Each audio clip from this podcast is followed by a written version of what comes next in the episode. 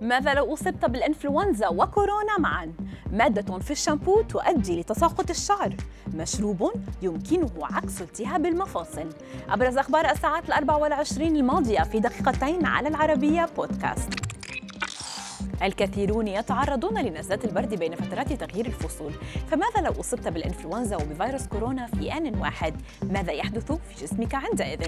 يمكنك بالتأكيد أن تصاب بالإنفلونزا وفيروس كورونا في نفس الوقت ما قد يكون كارثيا على جهاز المناعة لديك. فالإصابة بالمرضين في وقت واحد من شأنه أن يزيد من مخاطر الآثار طويلة المدى لأجهزة الجسم. لكن من السابق لأوانه معرفة مدى سوء هذه الضربة المزدوجة بالضبط. يعد التهاب المفاصل حالة مؤلمة تتميز بتورم المفاصل ما قد يهدد الحركة بمرور الوقت.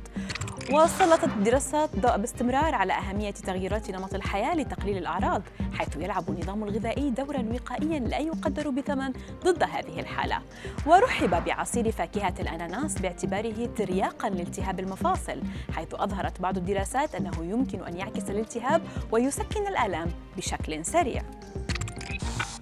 يعد فيتامين كي عنصرا غذائيا اساسيا لصحة العظام والقلب والدماغ. لذا يجب أن يوفر النظام الغذائي كل احتياجات الجسم من فيتامين K بحسب ما نشره صحيفة إكسبريس البريطانية.